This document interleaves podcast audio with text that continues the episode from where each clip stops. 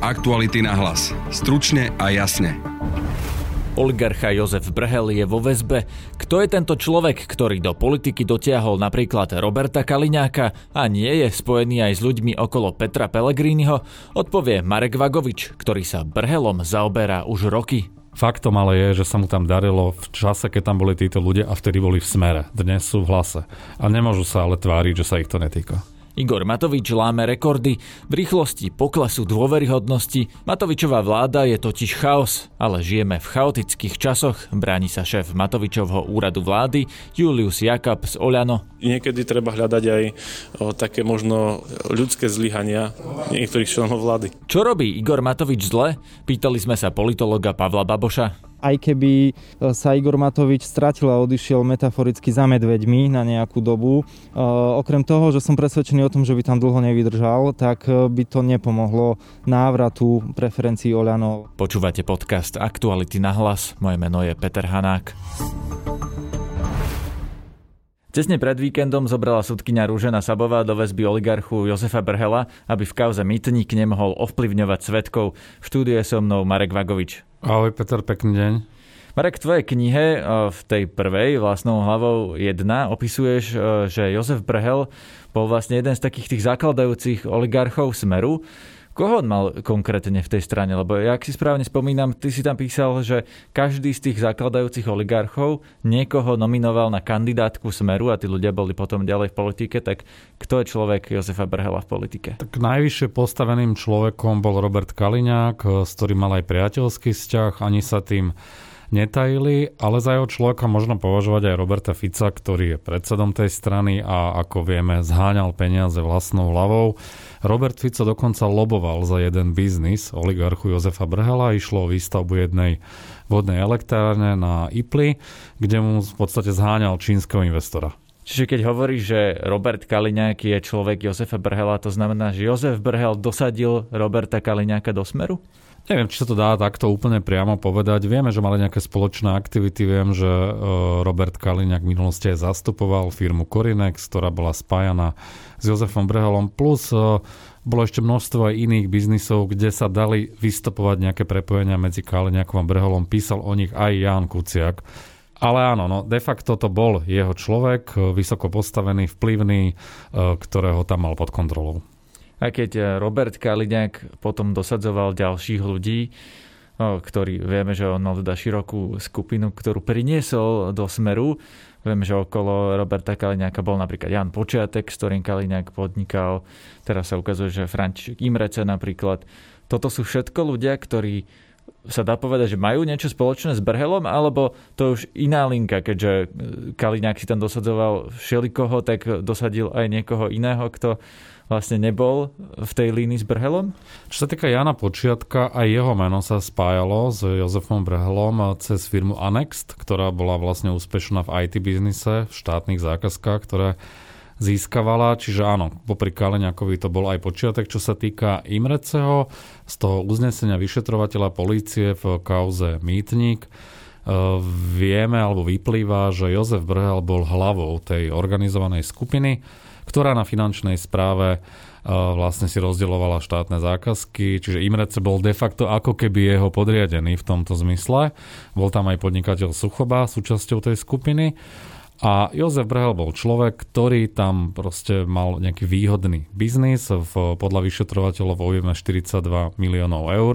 To je vlastne tá škoda, ktorú vyčíslili získavali tie zákazky vlastne netransparentným spôsobom, napriamo obchádzali pravidlá verejno súťaž a brhelové firmy z tohto profitovali. A zároveň, a to je taký istý paradox, Jozef Brhel mal byť človek, ktorý vlastne e, vyberal úplatky aj od iných firiem, ktoré chceli byť úspešné v tomto biznise na finančnej správe. Tam to bolo v nižšej sume, bolo to rádovo nejaké 10 tisíce možno eur a tie potom vlastne on ich to vybral a čas z nich rozdeľoval tým, ktorí mu pomáhali na tej finančnej správe. Čiže na finančnej správe rozhodoval o tom, kto má zákazky, nie je šéf Imrece, ale oligarcha Brhel. Bolo to asi v nejakej zájomnej kooperácii, ale Brhel bol ten, ktorý si určoval, vyberal zákazky, označovali si fixkou, farbami, o ktoré mal záujem, nemal záujem, o ktoré nemal záujem. To vyhrali iné firmy, ale ešte aj z toho vlastne vytiahol nejaké peniaze o forme úplatku. Ľudia si teraz kladú otázku, že prečo, keď toto všetko má e, Jozef Brhel za sebou, keď vedel, že vlastne policia už po ňom ide, sa vrátil na Slovensko. Prečo nezostal niekde na úteku, tak ako jeho kolega pán Suchoba? Tak ono, samozrejme, policia vie tých ľudí nejakým spôsobom dopátrať. Nie všetky krajiny sú také, že by nevydávali, práve naopak väčšina vydáva takýchto ľudí a pravdepodobne je presvedčený o svojej nevine, inak si to neviem vysvetliť, že sa vrátil a myslel si možno, že to obvinenie stojí na nejakých linených nohách a že sa nejakým spôsobom obhájí a o to väčšie muselo byť potom jeho prekvapenie, keď teda zistil asi to aj tú dôkaznú situáciu a nakoniec ho aj zadržali. Ja nevidím mu do hlavy, ale pravdepodobne predpokladal, že to ustojí.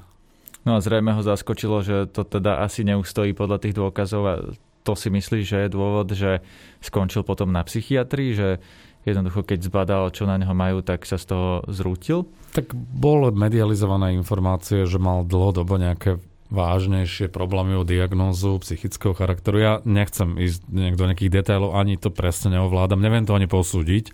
Faktom ale je, že on vlastne fungoval, ale normálnym spôsobom celé roky aj v tom biznise a podľa uznesenia policie ako nevyplýva z toho, že by nejak zásadne trpel, aj keď teda môže mať nejaký typ problému, a ktorý sa môže ale samozrejme zhoršiť tým, že bol obvinený aj zadržaný. To je samozrejme oveľa väčší tlak, oveľa väčší stres a je možné, že tie problémy sa mu tým pádom zväčšili. Ale naozaj nie som ani psycholog, ani psychiatr, do tohto nechcem vidieť, nechcem vidieť, no chcel by som, ale neprináleží mi to nejakým spôsobom spôsobom komentovať. Tak kľúčová otázka, ktorú chcem položiť je, že či Jozef Brhel je vlastne oligarcha spojený len so Smerom, alebo aj s ľuďmi, ktorí sa od Smeru odpojili a vytvorili stranu hlas okolo Petra Pellegriniho. Tak ono sa o tom intenzívne špekuluje, že aj za Petrom Pelegrinim sú oligarchovia a čas z nich je práve z tej možno prvej, druhej vlny, ktorá stala aj v pozadí Smeru. Meno Jozef Brhal sa spomína, spomína sa meno aj Miroslav Výboch, ktorý je, myslím, zozvolená, e, že je blízky Petrovi Pelegrinimu. Spomína sa aj Peter Žiga ako vplyvný človek v pozadí. Čiže rôzne mená padajú v éteri, ale ťažko to preukázať, lebo predpokladám, že ak niečo také existuje, tak je to podobné ako pri smere, že to boli utajení sponzory. V účtovníctve, ich sponzorské príspevky nenájdeme, čiže o tom môžeme len špekulovať a možno raz za 4-5 rokov vyjde najavo, že stáli v pozadí, podobne ako som to písal v vlastnou hlavou jednotke, tak možno v trojke sa dozvieme, že kto boli tí oligarchovia. Nedá sa to vyčítať z toho, aký biznis so štátom a aký prospech mal vlastne Jozef Brhel z toho, že bol blízky strane Smer, lebo tak teraz si povedal, že na finančnej správe vlastne to bol oligarcha Brhel, ktorý prerozdeloval nejaké zákazky. Mal vplyv aj v nejakých e, ďalších rezortoch a prípadne aj tam, kde boli dnešní ľudia z hlasu? Ono sa to dá odmerať, my sme o tom veľa písali a nielen s Janom Kuciakom aj v aktualitách a ja sám som na to v minulosti upozorňoval niekedy v roku 2015, že Jozef Brhel je veľmi silný v tom štátnom IT sektore, kde získaval zákazky naprieč rezortmi. To nebola len finančná no, správa. Veď práve a Peter Pellegrini bol digitálny líder a podpredseda vlády pre digitalizáciu, čiže s tými IT zákazkami asi prišiel do kontaktu. Pravdepodobne áno. My sme vyčísli objem tých e, zákaziek na nejakých 270 miliónov eur za Ficových vlád, ktoré získali firmy Jozefa Brhela, respektíve konzorcia, v ktorých bol, a zároveň v energetike. To bol ďalší sektor, kde celkom e, úspešne sa mu darilo a treba povedať, že to je podnikateľ, ktorý mal takmer polovicu svojho biznisu postavenú na obchodovaní so štátom. Čiže ak by nemal tie kontakty, ktoré má, tak zrejme by sa mu až tak nedarilo. A tá finančná správa je len ako keby určitý výsek. Treba naozaj preskúmať aj zákazky v iných rezortoch, či boli transparentným spôsobom rozdeľované. My sme písali o jednej veľkej zákazke v objeme 30 miliónov eur na ministerstva financí, keď bol ministrom Peter Kažimír. To bola veľmi sporná zákazka, čiže uvidíme, čo priniesie ďalšie vyšetrovanie. Ten, tá finančná správa nemusí byť jediný problém Jozefa Brehala. Spomenul si energetiku, ministrom hospodárstva bol Peter Žiga, ktorý je v hlase. Digitalizáciu a, a IT mal po Petrovi Pelegrinim na starosti Richard Raší, ktorý je tiež v hlase. Preto sa na to pýtam, či vieme nejakým spôsobom doložiť, že Jozef Brhel je spojený aj s týmito ľuďmi, alebo sú to, ako si povedal na začiatku, len špekulácie? Sú to skôr ako nepriame väzby, ktoré musí preukázať aj to vyšetrovanie, že naozaj tie zákazky, ktoré získaval aj v týchto rezortoch, že nejakým spôsobom na to mali vplyv Pelegrini, Ráši Žiga, dnes sú to naozaj len špekulácie. Faktom ale je, že sa mu tam darilo v čase, keď tam boli títo ľudia a vtedy boli v smere. Dnes sú v hlase. A nemôžu sa ale tváriť, že sa ich to netýka. To bol šéf našej investigatívy Marek Vagovič. Všetko dobré. Aktuality na hlas. Stručne a jasne. Najväčšia vládna strana Oľano stráca v prieskumoch. Jej líder a premiér Igor Matovič sa prepadol aj v prieskume dôveryhodnosti politikov. Aj vo včerajšom prieskume agentúry Focus pre TV Markíza sa len 21% ľudí vyjadrilo, že Igorovi Matovičovi dôveruje a až 78%, že mu nedôveruje. To sú čísla takmer totožné s Robertom Ficom a Marianom Kotlobom. Je za tým chaotická komunikácia a často sa meniace opatrenia? Pýtal som sa politológa Pavla Baboša a za Oľano šéfa úradu vlády Juliusa Jakaba. Najprv si vypočujeme krátky rozhovor s Juliusom Jakabom, ktorý sme nahrali ešte koncom minulého týždňa v parlamente, keď ešte stále nebola doriešená konečná podoba COVID-automatu. Pán Jakab, vláda Igora Matoviča sa od začiatku zdá novinárom, pozorovateľom ako chaos, lebo v porovnaní s vládou Petra Pellegriniho a Roberta Fica, ktorí mali pravidelné zasadnutia vlády, vždy v stredu o 10. vždy bol vopred niekoľko dní vyvesený program. U vás to tak nie je, u vás to je v rôznych časoch, ráno, večer, hocikedy program na stránke nevisí. Prečo je to také chaotické hlavne už takmer po roku od nástupe tejto vlády k moci? Že? Keby to bolo týždeň, dva, mesiac po nástupe, nikto by sa tomu asi nečudoval, ale nie je to permanentný chaos? Chaosom by som to nenazval, skôr je to také permanentné prispôsobovanie sa aktuálnemu stavu. Hovoríte, že koľko to trvá, zároveň treba povedať, že presne takisto trvá aj korona kríza, do ktorej vlastne vláda Igora Matoviča prišla a aj všetci ministri. Čiže ako keby áno, na prvý pohľad sa môže zdať, že tá práca nefunguje štandardne, ako to bolo za, dajme tomu, predošlej vlády alebo predošlých vlád, ale samozrejme nemáme ani štandardný čas. Však taký príklad, áno, stretáva sa pandemická komisia, ústredné krízové štáby, ktoré diskutujú túto situáciu, dávajú nejaké nariadenie, tie okamžite musia prísť na vládu, čiže tá vláda sa zvolá aj v iný termín, ako je štandardný. Zvolá sa niekedy aj na poslednú chvíľu. Ja toto skôr hodnotím ako pozitívne, že tí ministri, aj premiér, naozaj im záleží na tej situácii a sú ochotní aj upraviť svoje štandardné programy a svoje štandardné fungovanie na neštandardný režim, pretože chcú pomôcť tejto krajine tým ľuďom, aby naozaj sme tú krízu zvládli a aby sme vedeli tie rozhodnutia príjmať hneď, aby sa nemuselo čakať, aby proste bolo to štandardne zachované, ale ideme do trošku neštandardného režimu, aby sme zachránili čo najviac životov a najviac pomohli ľuďom aj ekonomike. Práve na to príjmanie opatrení hneď sa ľudia často stiažujú, že je to narýchlo, že je to, poviem príklad za všetky, keď sa na Silvestra vlastne rozhodlo, že sa zatvoria lyžiarske strediska od nasledujúceho dňa, čo znamenalo, že ľudia už boli na tých lyžovačkách, ale nemohli ísť na svahy. Že, či sa to naozaj nedá prijať niekoľko dní vopred, jasne odkomunikovať v nejakých pravidelných intervaloch, aby to naozaj nebolo tak, že zo dňa na deň sa mení priveľa veci. Samozrejme, vypichli ste jeden príklad. Mnoho vecí sa takto s predstihom príjma. Ale niektoré situácie, ktoré sa vyvíjajú v čase a vyvíjajú sa náhle a aktuálne, tak na ne potrebujete náhle a aktuálne reagovať. Keď sa nie že zistilo, ale keď e, prišli tie informácie z lyžiarských stredisk, že lyžiari nedodržiavajú tie opatrenia, že sa to nedá kontrolovať, že na tých svahoch je ich príliš veľa a to šírenie môže byť e, extrémne vysoké, no tak vláda musí zasadnúť okamžite a prijať opatrenia, aj keď možno ich niekto berie ako obmedzujúce, pretože na, na tej lyžovačke je. Ale vláde Slovenskej e, republiky ide najmä o zachovanie zdravia a života obyvateľstva a aby, aby bezpečne prekonal koronakrízu. Čiže áno, sú sú príklady, kedy je to okamžite, ale o, o mnoho viac príkladov je, že naozaj o, sa to dáva vedieť dopredu. Kvôli tomu sú tie vlády, aj tá včerajšia napríklad kvôli tomu bola aby nebola vláda príliš neskoro, vo štvrtok, v piatok, keď tie opatrenia majú platiť, dajme tomu od pondelka. Aby mali ľudia naozaj aspoň ten týždeň na to sa prichystať, že, že čo ich čaká, ako to bude fungovať, načítať si to, aby mali novinári priestor o tom o plnohodnote informovať, plnohodnote si ten materiál naštudovať. Práve e, to rozhodovanie o COVID-automate je ďalší taký príklad, kedy sa hovorilo, že COVID-automat už bude niečo predvídateľné, stabilné, že to budú pravidlá, ktoré sú jasne dané a podľa toho budeme vedieť, kedy sa ktoré opatrenia sprísnia a kedy sa ktoré opatrenia uvoľnia. No ale ako náhle mal COVID automat nastúpiť, tak ho vláda zase ide meniť. Čiže nie je práve toto ten váš permanentný problém, že aj tie stále pravidlá vlastne sa neustále menia?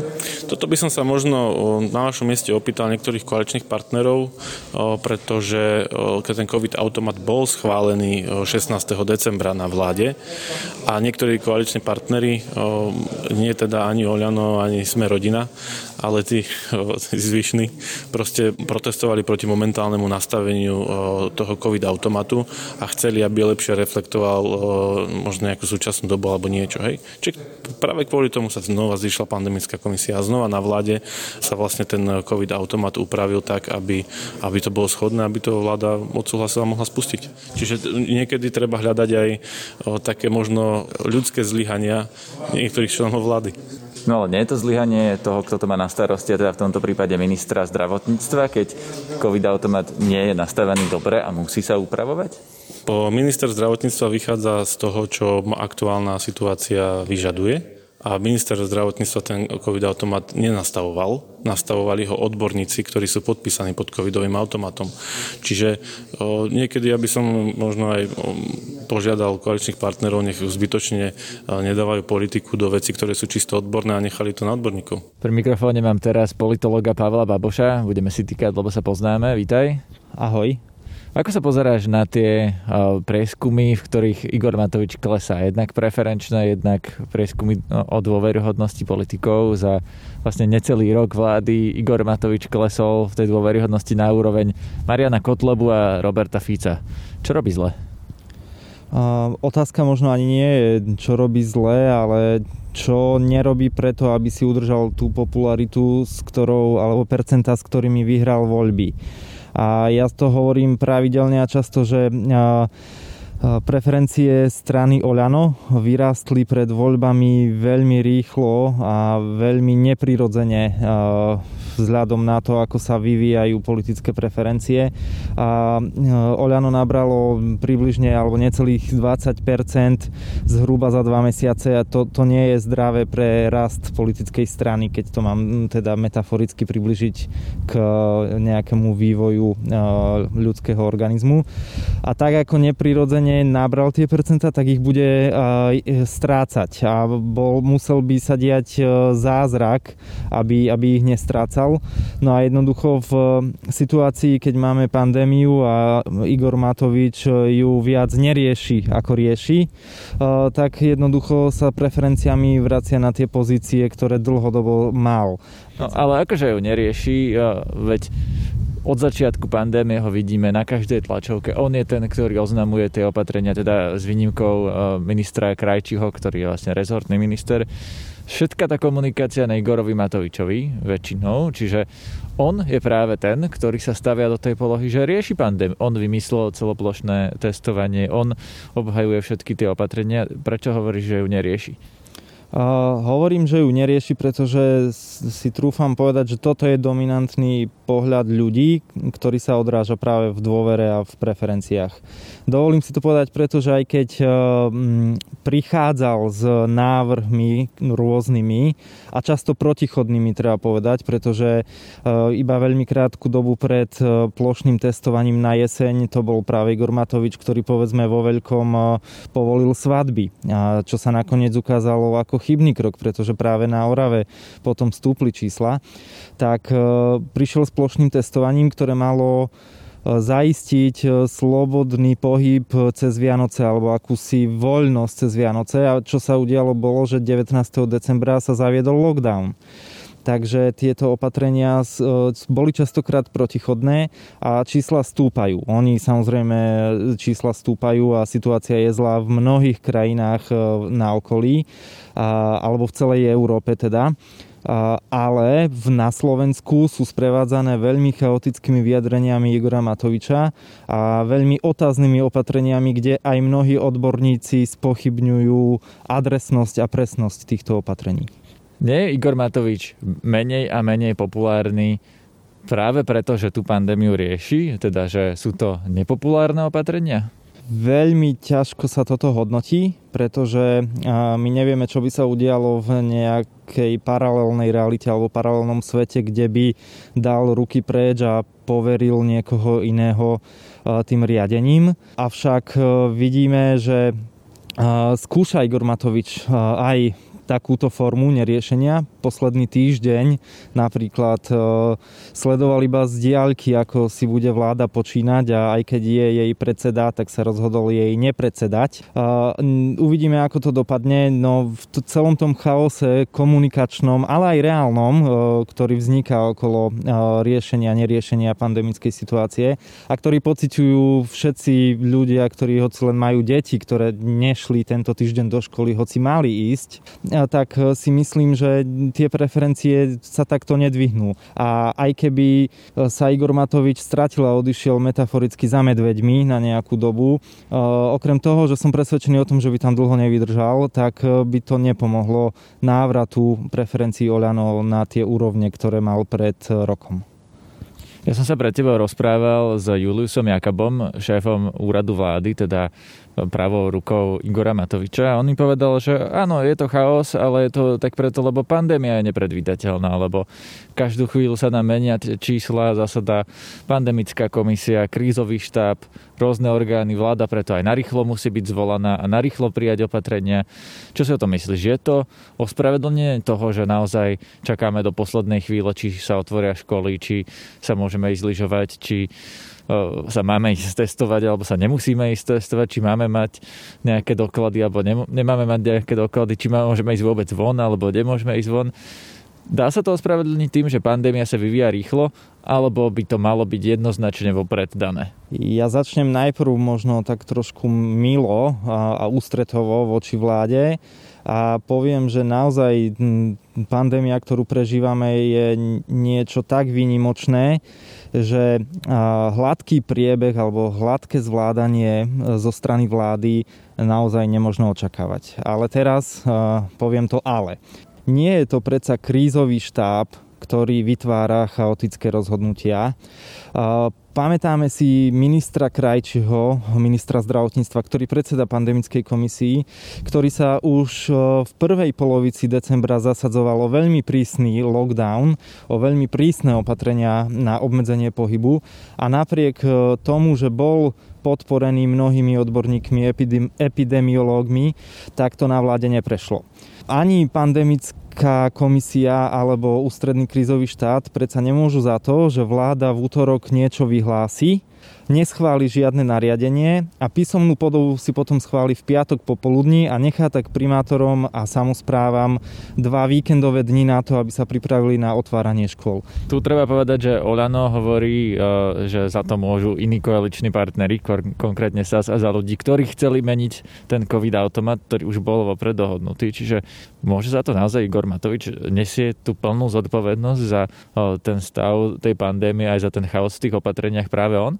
Dalo by sa ironicky povedať, že nie, on predsa na tej vláde nebol, ale ak to máme brať vážne, tak e, možno nenesie 100% diel zodpovednosti, ale nesie najväčší. Je predseda najsilnejšej strany, e, jeho ministri majú väčšinu na vláde a určite e, patrí zodpovednosť do jeho rúk a takéto hádzanie viny alebo ukazovanie prstom na druhých už dnes ľudí naozaj nemusí zaujímať.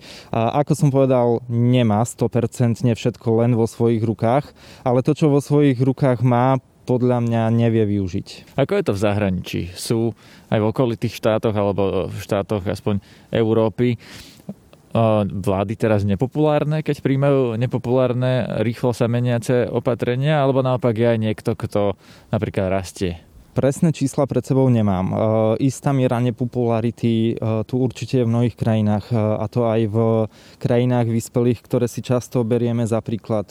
Povedzme v Holandsku sú alebo boli masové demonstrácie. Padla vláda v Holandsku, aj keď to bol aj iný škandál, ale v zásade premiér odstúpil Áno, padla vláda v Taliansku, aj keď to tiež nevyhnutne nesúvisí len s pandémiou. Na druhej strane máme vlády, ktoré si držia svoju popularitu a ktorých, alebo premiérske, kancelárske strany, ktoré si držia svoju popularitu, napríklad CDU, CSU v Nemecku. Takže nedá sa toto celé pripisovať len a iba pandémii, prípadne tomu, čo vláda robí v boji proti pandémii. Keď sme sa pred rokom rozprávali s viacerými analytikmi o tom, že komu tá pandémia pomôže, niektorí tvrdili, že to môže pomôcť extrémistom alebo nejakým takým, ktorí budú chcieť tvrdú ruku poriadok a tento narratív. Zdá sa, že sa to potvrdzuje alebo nepotvrdzuje z tvojho pohľadu, že fungujú viac tie autoritatívne prístupy, lebo na začiatku napríklad sa hovorilo, že Čína autoritatívne zakročila, zafungovalo to. Moja otázka je, že či z nejakého toho politologického a marketingového hľadiska teraz vyzerajú autoritatívne prístupy lepšie ako tie demokratické. Veľmi ťažko sa to porovnáva naprieč krajinami, pretože akékoľvek merania popularity alebo vôbec podpory uh, voči vláde, voči opatreniam uh, jednoducho nie sú dôveryhodné z krajín ako je Čína alebo Rusko. Pokiaľ ide o Európu, uh, kde sa ako tak vieme porovnávať, ukazuje sa, že krajina pravica alebo povedzme strany so sklonmi k totalitnému vládnutiu alebo k viac autoritárskemu vládnutiu než liberálno-demokratickému, to nemajú až také ľahké. Jednoducho pandémia im až tak nepomohla, ako sme pred rokom čakali. Keď sa ale pozrieme na Slovensko, tak a premietnime si to do toho, kto tu je tou stranou, alebo kto prezentuje e, skôr sklon k nejakému autoritárskému vládnutiu, tak vidíme, že e, ľudová strana naše Slovensko si síce veľmi nepomohla, ale je zmietaná mnohými inými škandálmi. Jej predseda je neprávoplatne odsúdený a e, odchádzajú od neho v podstate najbližší spolupracovníci, s ktorými doteraz tú stranu viedol. Potom tu máme Smer, ktorý určite v slovenskom politickom prostredí predstavuje stranu so sklonmi k autoritárskému vládnutiu, minimálne k nejakej forme autoritárskeho populizmu ale ten má tiež svoje problémy, keď od neho odišiel Peter Pellegrini a s mnohými ďalšími ľuďmi. No a to, čo vidíme, je zase rast e, novej strany Petra Pellegriniho, kde e, je schopný on prilákať podľa mňa množstvo ľudí, ktorí na jednej strane e, majú tento sklon k silnému vodcovi a sklon k potrebe mať poriadok v štáte a tým pádom prenesené aj v tejto pandemickej situácii. Na druhej strane to ale nemusí byť jediná motivácia, prečo sa k Petrovi Pellegrinimu a jeho strane prikláňajú.